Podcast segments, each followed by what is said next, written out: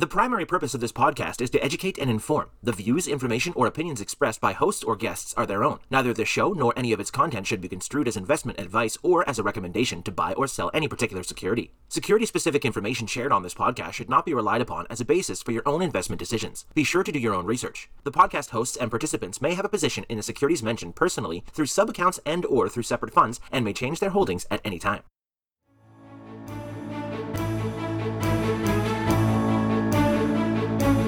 Welcome to This Week in Intelligent Investing, where we examine timely and timeless investing topics to help you become a better investor. Enjoy authentic, unscripted discussion featuring Phil Ordway, Elliot Turner, and other thought leading investors. Brought to you by MOI Global. And now, here's your host, John Mihaljevic.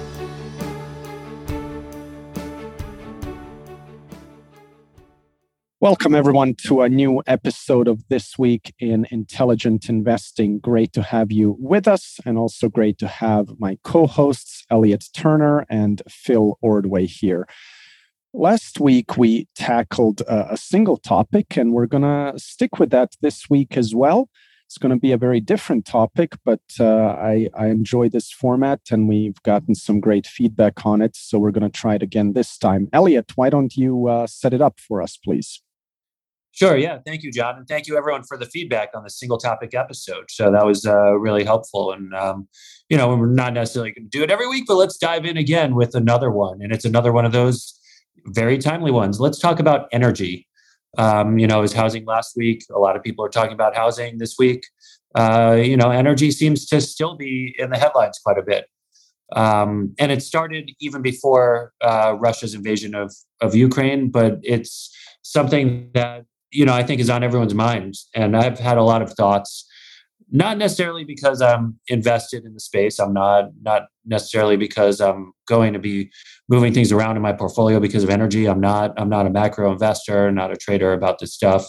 Um, but it's something that I think matters for our economy. And there are critical questions that, much like with housing, though housing my investing intrigue is a, is a little uh, more mature and, and ready than it is in energy.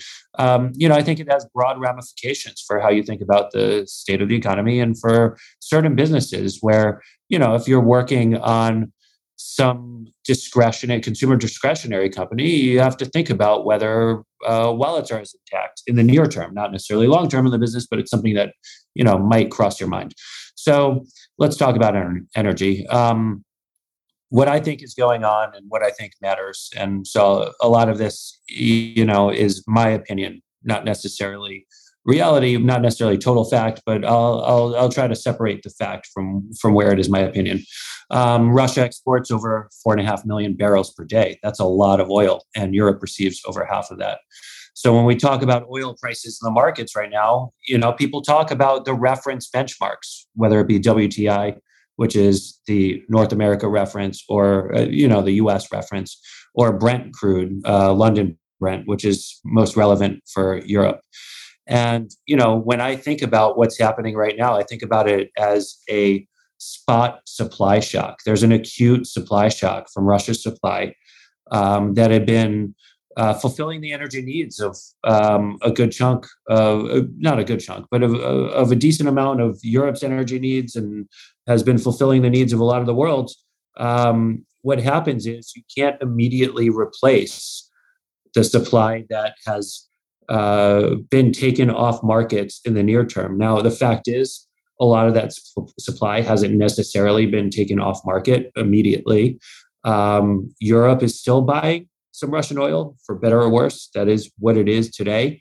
And, you know, in a lot of ways, um, if Europe's not willing to buy it, there are other countries like China and India who are willing to buy it. Much like money, these commodities, the demand is fungible. So if you take it out of one place and it's still being consumed elsewhere, it's going to be bought, whether you like it or not.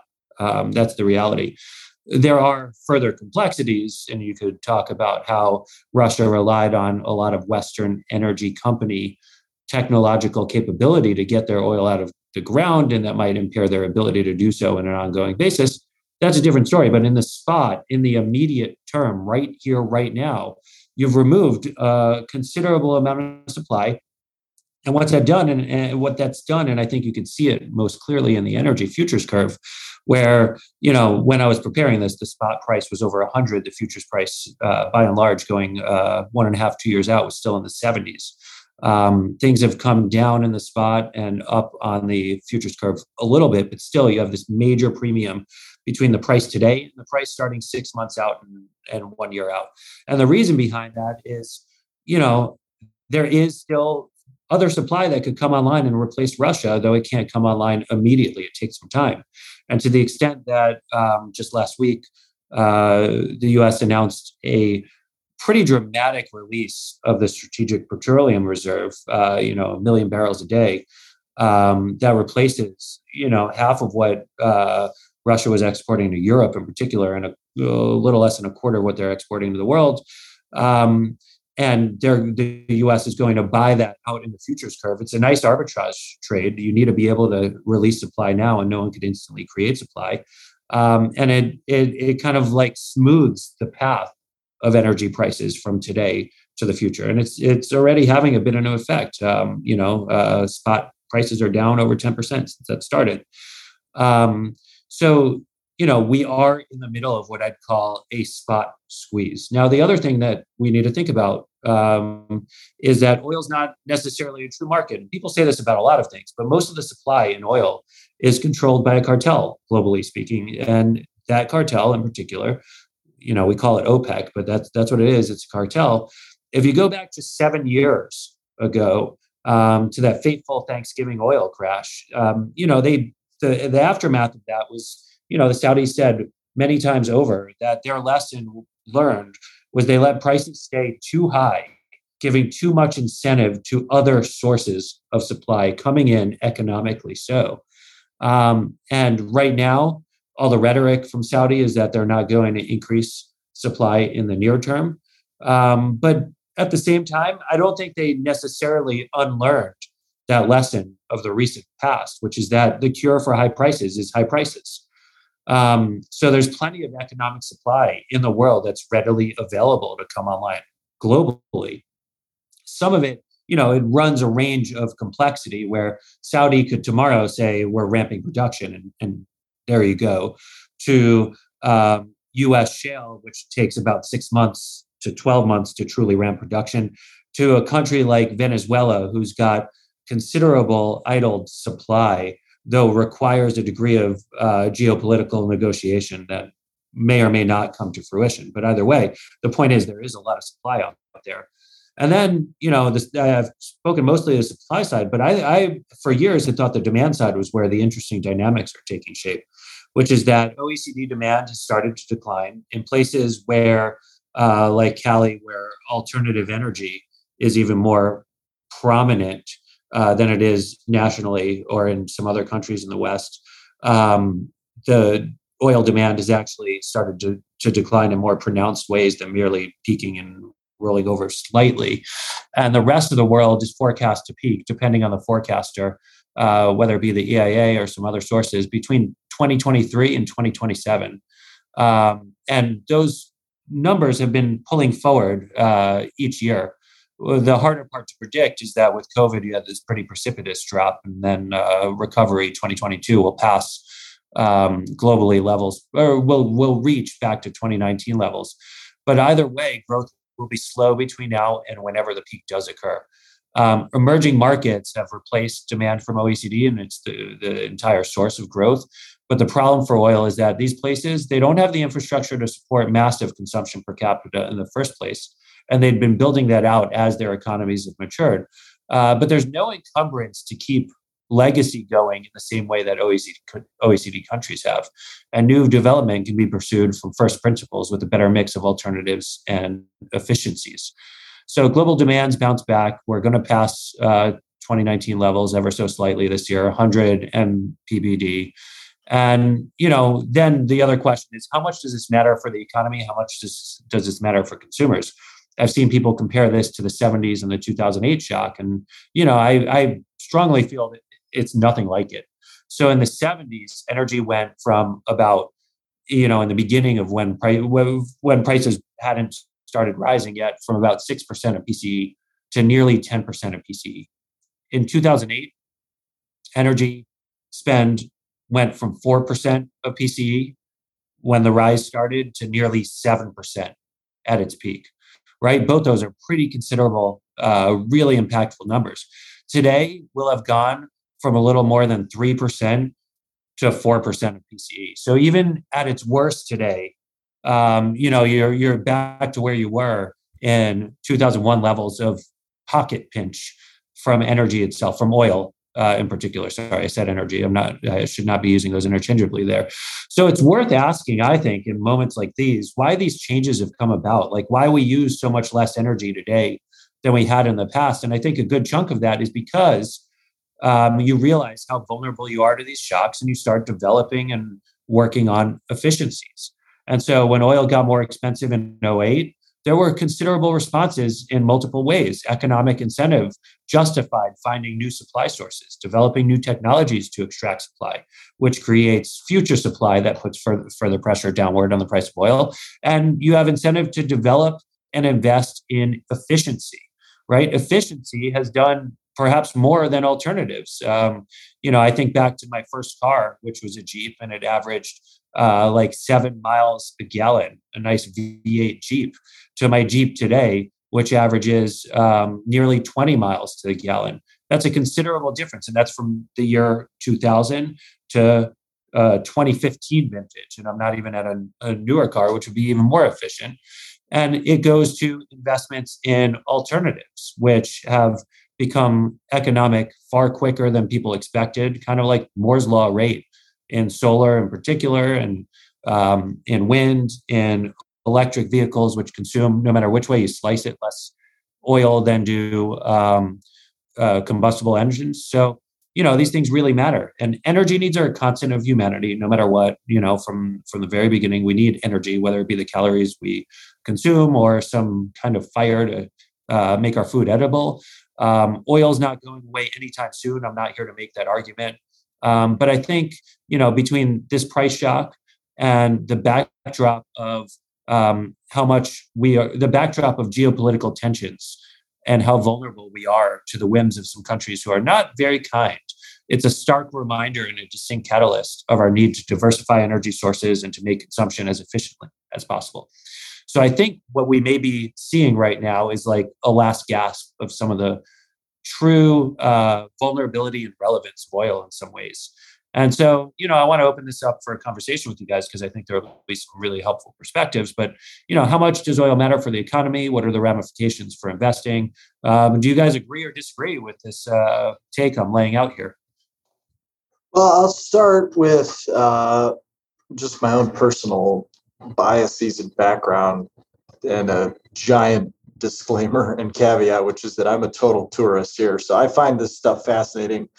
I read about it, I think about it, uh, but I haven't made uh, an investment in anything energy related in over a decade.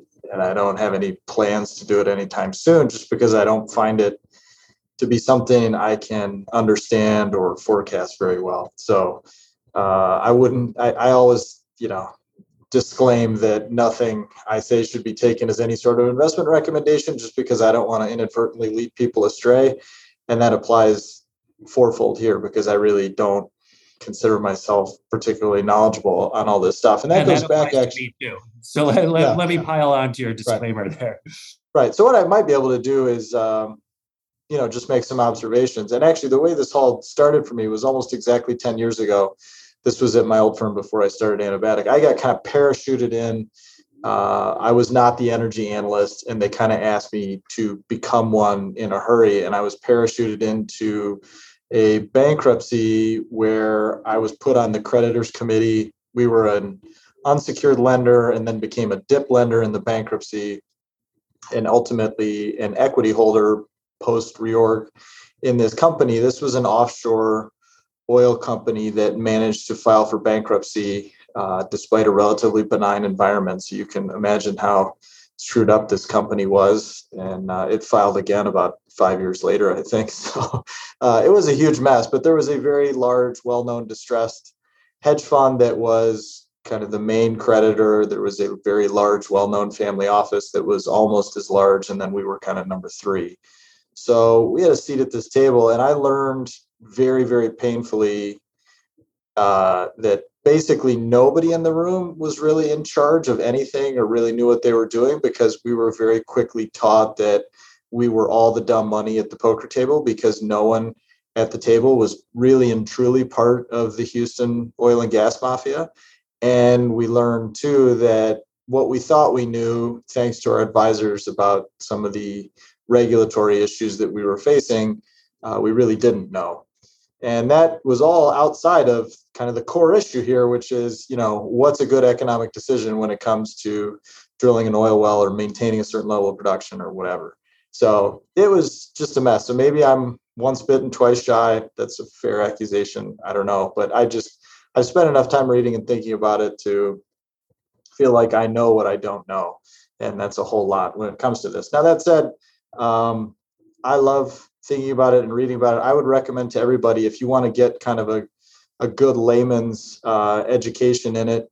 Uh, Daniel Yergin has written kind of some of the classic books in the field, uh, The Quest and The Prize, and then a few years ago, The New Map. I'd recommend all three of those. I think they're three of the best books you could imagine on the topic. Uh, Vaclav Smil is a professor in Canada. He's been a favorite of Bill Gates for years, writing uh, in a non-academic way about a whole range of topics, and has written quite a bit about energy, and those are those are good too. Um, and actually, Daniel Yergin gave an interview just pretty recently here that I thought was was pretty insightful with uh, Ezra Klein on, on, a podcast. Actually, you could search for that if you're if you're interested about it. And, and by coincidence, his wife is actually uh, somewhat of an expert on Russia and has just written a book about Russia. So it's kind of a nice uh, dinner table conversation these days, I'm sure. So anyway, uh, I guess Elliot, in regards to your uh, proposition here, I guess I agree with parts of it and disagree with parts of it. I mean, this is clearly a supply shock. There's no doubt about that. I would probably temper the conclusion that this is not a true market just because it is artificial in so many ways because it's you know controlled by a cartel. I mean, I think even more meaningfully than that, uh, you know, the oil and energy, just in general, is energy policy is foreign policy, right? Like you can't disentangle energy production from national security. And so I think those issues actually loom a lot larger than something like OPEC, right? I mean, I think OPEC has been defanged in a lot of ways over the last 20 years. So I would look first and foremost to the fact that the four biggest players in the energy world are the United States, Saudi Arabia, Russia, and China. And those are four very big, very important, very powerful countries. And they control essentially all the supply and all the demand that really matters around the margins, right? And so if you can figure those four pieces of the puzzle out and how they fit together, you've solved everything else, which is to say that it's kind of impossible. So um, I don't I, I don't mean to say that OPEC doesn't matter. Of course, they do matter, and every incremental barrel of oil, both on the supply and the demand side, does matter. But um, it, it's tough. It's a complicated process. To your point about demand declining, you know, particularly in OECD areas and places like California, I mean, yeah, I think that's true. Um, I think largely because the growth in those worlds has slowed down. Uh, efficiency's gone way up. Like you said, if I had to bet on one thing, it would be that efficiency gains will continue for the foreseeable future. I think you will see five and 10 and 20 years from now far more efficient everything, whether that's an automobile or anything else that uses any sort of non-renewable non-renewable hydrocarbon. I think that is a very good bet. Um, but to your last and most interesting question here as to whether or not we've seen kind of the peak of oil's relevance to the economy. I don't know. I mean, uh, it's certainly plausible. And I, I, I'm sympathetic, I think, if you're getting to this argument that by doing what Russia has just done, that it may backfire in a lot of ways because and, and, look no further than what Germany has said, right? I mean, the German chancellor just came out and said, you know, forget about everything that Merkel said and did, and forget about everything we're committed to right now. Like we are trying to cut the cord. They're not going to be able to cut the cord anytime soon, but they're going to try to cut the cord to Russia as quickly as possible.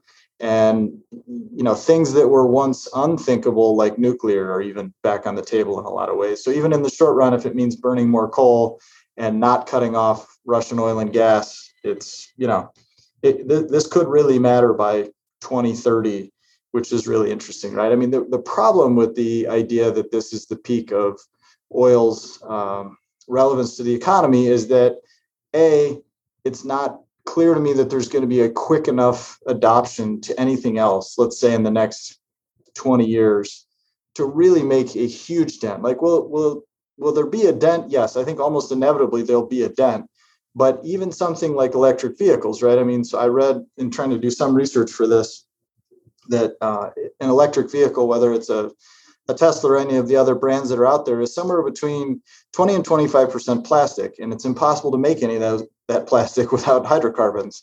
Uh, it's impossible to do anything agriculturally in the modern world without hydrocarbon based fertilizers that are used in the production process. It's, it's impossible to even make any of the things that you need to make this transition, not to mention the fact that we don't have the transmission assets in place to really take advantage of a lot of the alternative sources of electricity generation. So, I don't know on that one. Um, it's a fascinating debate. I mean, all else equal, I would certainly love to have that happen. I'd love to see this be the end of oil's relevance or, or the peak of oil's relevance to the economy. But I just I think it's going to be a longer road than a lot of people expect. I guess. Yeah. No. I mean, it's part of what I'd say. Half the reason I put it out is to like be provocative and think it through because I get interesting feedback and learn some things that I otherwise wouldn't have. Um, but you know, I, I can't remember um, exactly where I saw it, but a chart of like the number of horses versus GDP, and there had been a pretty linear relationship uh, heading into the advent of the automobile, right? And suddenly, you know, it, it that relationship was no longer relevant. Um, and you know, that's much like energy, right? That was your source of energy for uh, getting around, for mobility in a lot of ways. And then yeah, that's a good point. I, I saw something similar about that. There was a, a TED talk, I think, with a guy that was I forget his name or his background, but he was trying to make the same point that like in the in the transportation world, like horses really, really mattered, and everybody kind of naysayed the importance of an automobile forever, and it didn't matter until it did all of a sudden. And that's true. I mean, these transitions take years and decades, and it's always easy to dismiss them right up to the point that they completely change the world and take over. And I think in a lot of ways, non fossil fuel based transportation has already arrived and already changed the world. I just think the the transition will be linear and not exponential. It will take a couple of decades rather than a couple of years to get to where, you know, let's say the fleet on the road in the United States, if you want to make an arbitrary cutoff of like three quarters of all the vehicles on the on the roads in America are non-internal combustion, I would probably put the over under on that at like 2040. Like sure, yeah. To, three quarters is a long way away, right? It takes our, our fleet's over 10 years old now. The age right. has gone up and it takes a long time exactly. to turn it over. But when you hit 10% right? and you're at a critical mass, um, you know, once it hits 10% of the fleet, it's probably over half of new car sales at that point, which well, is. Yeah, I mean, look, they're, they're going to be meaningful as a percentage of new cars. So they already are, and that'll continue to grow, I think. Uh, but I guess so it, it kind of gets down to like somewhat of a debate of semantics because you said peak relevance. And so, like, is this the all time peak? that's that's like an I could see that for sure, right? I mean, like, will oil matter more or less at any point over the next 20 years? Like, yeah, I'd probably bet less, but I still think it'll be like amazingly important and still be the source of wars and economic jousting and strife and all sorts of stuff. I, I just think it'll still really matter. So, like, let's say even by 2040, if three quarters of the fleet on the road is non-oil based internal combustion engines like a quarter is still a huge chunk of a huge market and it'll still matter and like you still don't have any replacement on the horizon for all the non-transportation related stuff that really matters and so if if oil's a hundred billion dollar or a hundred million barrel a day market right now which i think is roughly where we are i could see it being smaller in 2040 but i don't see it being half or you know zero or something like that. I'm with you there. I'm with you there. But um with a lot of things if you're not growing and you start shrinking you know the value the relevance they all start going down pretty fast Yeah. Um, no, and just true. thinking through the percent of wallet share, like, you know, it just matters so much less to the day to day person's life. So people still see and feel sticker shock when the price of oil goes up very quickly. But the true relevance, you know, I think it stings very differently to the generation who had to face lines in the 70s that it does. I mean, when I got my first car, I remember going down to Atlanta for college and it was, um, you know, 92 cents to fill up a tank, 90, 92 cents a gallon to fill up a tank. Um, and you know it's much higher now, and yet it still as a share of wallet versus PCE is is about the same, um, which is right. remarkable to think about. Right, it is. Yeah, and look, I think I think this is something you were getting at earlier too, which I don't want to overlook, I'm certainly not dismissive of, is that all of the horrible and real pain that we're feeling, and we should all remember that you know there are hundreds of millions of people out there just trying to live their lives and to do so they need affordable energy.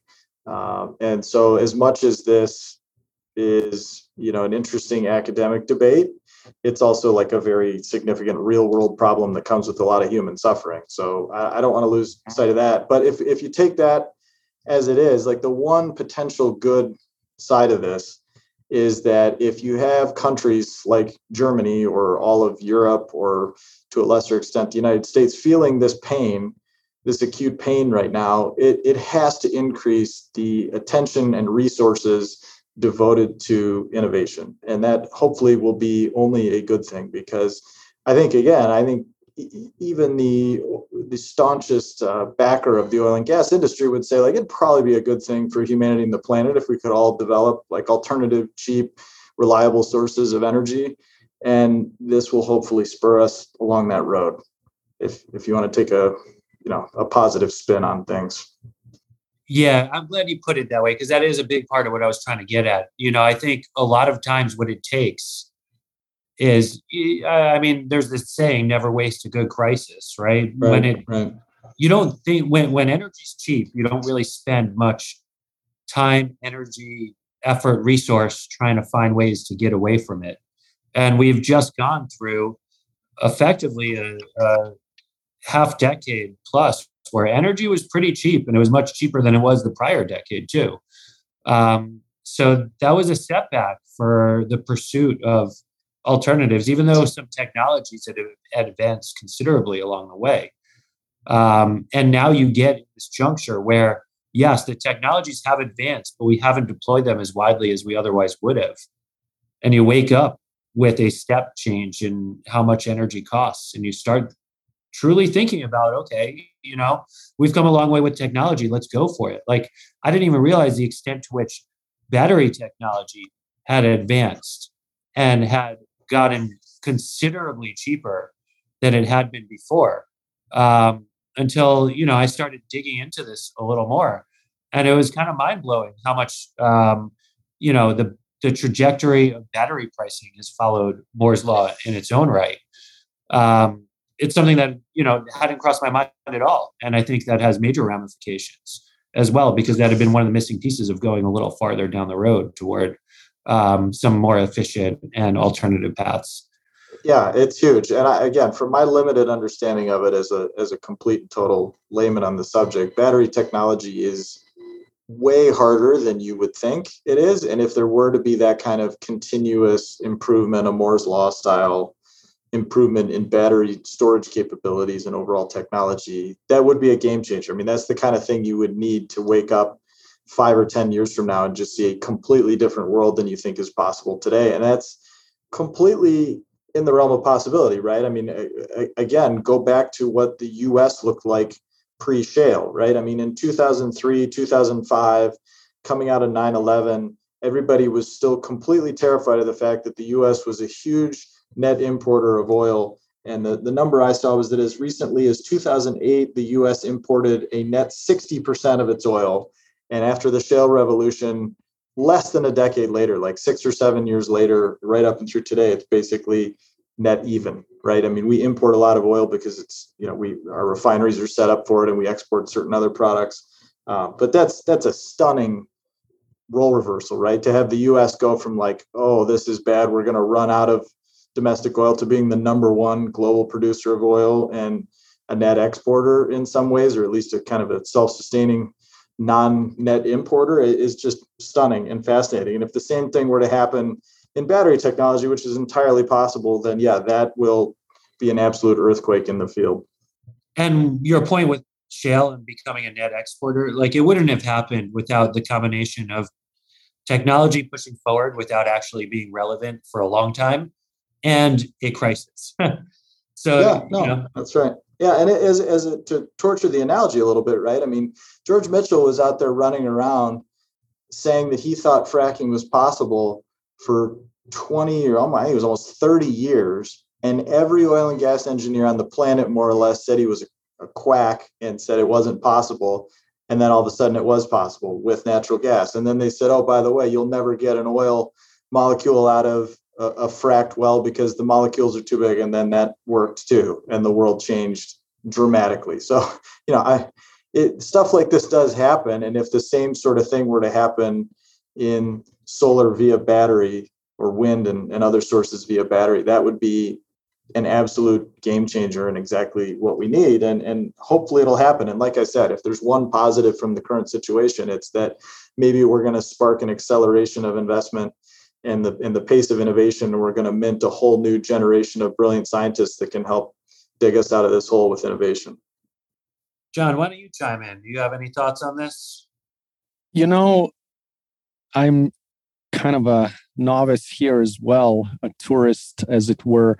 Uh, maybe just a few thoughts. Um, you know, you mentioned the cure for high prices is high prices. Same applies to low prices, right? Um, I wonder whether with with high prices being the cure for high prices, whether it's a little bit less true maybe today because of the impact of ESG and what that has done to companies' um, willingness to to invest. Um, you know so maybe there is an impact there that could um, you know lead to prices staying elevated for longer than they would otherwise well, without esg um, then on the other hand or another aspect that relates to esg is um, now you have this whole component of um, security so securing your energy supply we're seeing that in europe obviously now and um, you know, ESG may have to take a backseat to uh, energy security. And so, um, you know, just one example: um, the offshore drilling space um, is interesting because the ESG factor was probably, in my mind, the only impediment to offshore drillers uh, finally starting to kind of perform uh, according to where oil prices are and, and how the rest of the sector has performed. Um, and now that that you have the security component coming into play, I feel like um, there's going to have to be more offshore drilling uh, to wean uh, Europe off of uh, supplies from Russia. In terms of the demand side, I feel like pretty interesting um, there as well because um, seems pretty clear that demand from emerging markets will keep growing. It's kind of like, um, you know, their demand for protein and meat will keep growing. If you take a place like India, um, there's little doubt that as those uh, incomes go higher, there's going to be higher demand for energy. Um, at the same time, you you do have some kind of um, other effects. We just had someone present at our Asian Investing Summit kind of a long term thesis uh, around the met- metaverse. Uh, which obviously um, is a is a global phenomenon, but is really also um, you know taking off in in Asia. And um, his thought was as the metaverse kind of takes hold and people spend more time in these virtual worlds, they're going to be consuming less energy. They're going to be driving around less, flying around less. Um, that's a very long term trend obviously but i can i can see that happening if someone's just sitting at home on their computer or gaming device uh, they're going to be consuming less energy probably um, or if you take something like self-driving which i think um, one impact there is that it's ultimately more fuel efficient because those self-driven cars uh, are going to be just programmed to be more fuel efficient than a person stepping on the gas. Um, and then on the on the supply side, um, just to add one other uh, area that could become a factor, it's nowhere on the horizon on the on the on the horizon now, but fusion is an area where um, apparently a ton of uh, venture investment is going and there are some um, promising prototypes there and um, the promise of that is basically that it solves energy supply um, so there's a lot of, I think, factors, uh, mostly stuff that we can't really predict one way or the other. Um, and I guess my question back to you guys would be, what what do you think are the the investment implications of of all of this? Is any of this uh, actionable for you? Well, you hit two things that I meant to bring up that I had on my list, and one was the it wasn't so much ESG, although that's a valid uh, issue as well as, as you pointed out but it was it was more the concept that for all of the explosive volume growth that the shale drillers uh, generated in the us over a decade let's say uh, that kind of all came to a screeching halt two or three years over the last two or three years uh, none of it ever produced positive cash flow right? All of it was financed by the capital markets. And then even kind of leading into covid a lot of investment investor demand and capital markets demand uh, dried up for that kind of unlimited volume growth, right? I mean, the mantra kind of flipped over six months to say, like, before we were only going to compensate you and reward you for volume growth. And now we want to actually see things like cash flow and some semblance of return on investment.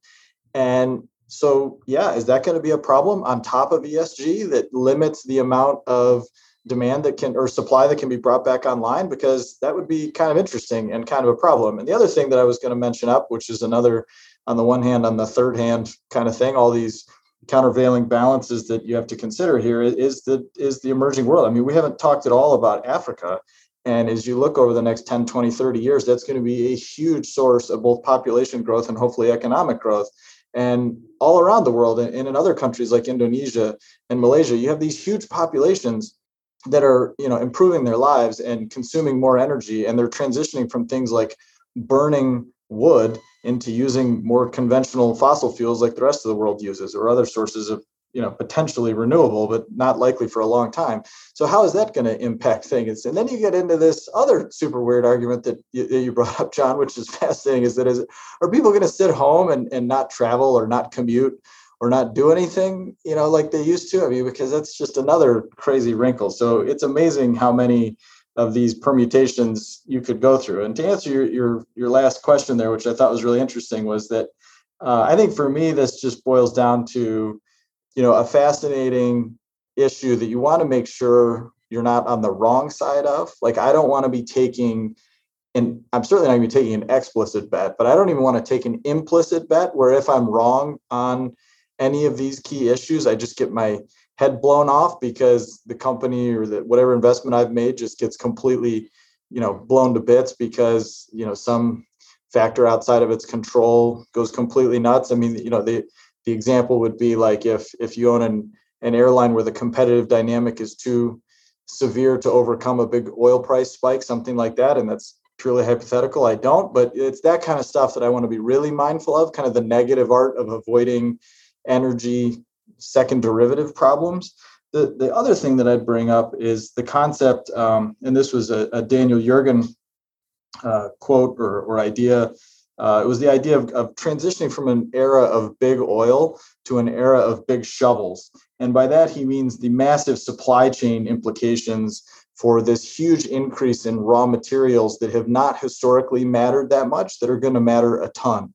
Uh, and some of the numbers are just stunning. Like the, the amount of copper required is going to go up a lot. And that is uh, not well distributed across the, the world. The supply of cobalt, which is particularly important uh, in alternative uh, fuel vehicles, is, is the majority of it, and almost all of it in some ways, you can access cheaply, is in the Democratic Republic of the Congo. Uh, not a place that I think a lot of people have on their radar screens. Even is you look at simple things like lithium ion batteries. About 80% of that global market is in China and controlled by China. Likewise, about 80% of solar panels are in China. So these have massive implications and I, I don't know what to do about that, but if somebody does and can figure it out, the, uh, the ramifications are enormous to say the least. Yeah, a lot of good points there. I want to go back and you know touch on one of the first ones. Phil had earlier mentioned energy, and John, you uh, nuclear energy, and John, you talked about ESG, and I thought one of the more interesting uh, developments out of this all is Germany's reconsidering nuclear policy, and I think it might happen globally, but it has an ESG tie where, in the recent past, it was thought of as not so ESG, um, and very recently, I think it was in February of this year EU formally designated nuclear power a sustainable green form of energy. And so suddenly, what was not ESG has become ESG. And perhaps you have a catalyst to reconsider how that goes. And I think that has big ramifications. You know, uh, Phil talked about Vaclav Smil, and, you know, he and some of the other smartest thinkers I've encountered on this all view nuclear as one of the most important green, sustainable, non variable forms of grid power um, that could help um, ease the uh, fossil fuel burden that are like everyday consumption. So not the are, are like uh, non-vehicle consumption requires. So I thought that was pretty interesting, right? What was once not ESG very quickly became ESG and perhaps takes an extra step in that direction now. Um, and then in terms of like the emerging world. I think that's a big one. But I, you know, I, I do think there's an extent to which there are not the same encumbrances of infrastructure, and you could think more about how if you were starting from scratch and building um, from first principles, what a new uh, modern um, call it uh, energy consuming uh, mobility would look like. You you might veer immediately toward electrical vehicles, and you see this in some uh, emergent Asian economies where a combination of motorized scooters and electric vehicles are far more prominent and a much bigger portion of the total mobility than is uh, combustible engines. Um, so, you know, I think something like that could could look very different in 10 years than it has in the past 10 years. And then for investment ramifications, I'm very much aligned with Phil. I don't want to be caught off guard. I don't want to be caught, um, you know, unaware of some unforeseen risk that I should be considering.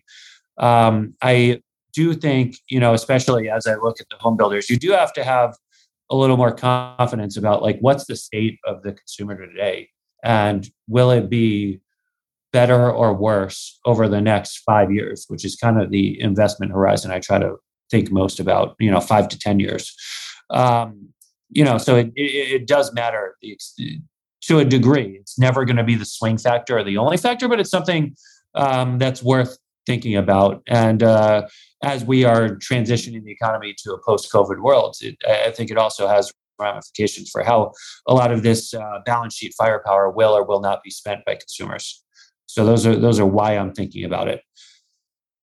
I agree. Those are those are good points. One other thing I'll chime in, John, with uh, the practical implications, maybe from an investor's perspective, and this will probably sound obvious to, to most people. But if you were looking for a way to stay rich, maybe not to get rich, just because I don't think the returns on capital or the growth rate will be there, uh, especially relative to the massive capital needs that are required. But electrical transmission seems like just about the most obvious thing on planet Earth, at least in North America, that I could think of, and in lots of the world, because the electrical grid and, and transmission infrastructure that's in place is old, it's unreliable, it's uh, it's undersupplied. We need a lot more of it, and so if you can find ways where you have the capability and the expertise, and particularly a way to do it in a in a rate base, right, where your returns are are pretty well protected. Uh, that seems like just about the most obvious thing I could think of. Okay, great. Well, I think we've covered quite a lot here. Um, though no specific investment recommendations, I think our listeners will have to go a little further on that front. Um, but uh, it's not our goal to give investment recommendations anyway. But I do think uh, and I hope that this discussion uh, provides some food for thought to uh, everyone listening.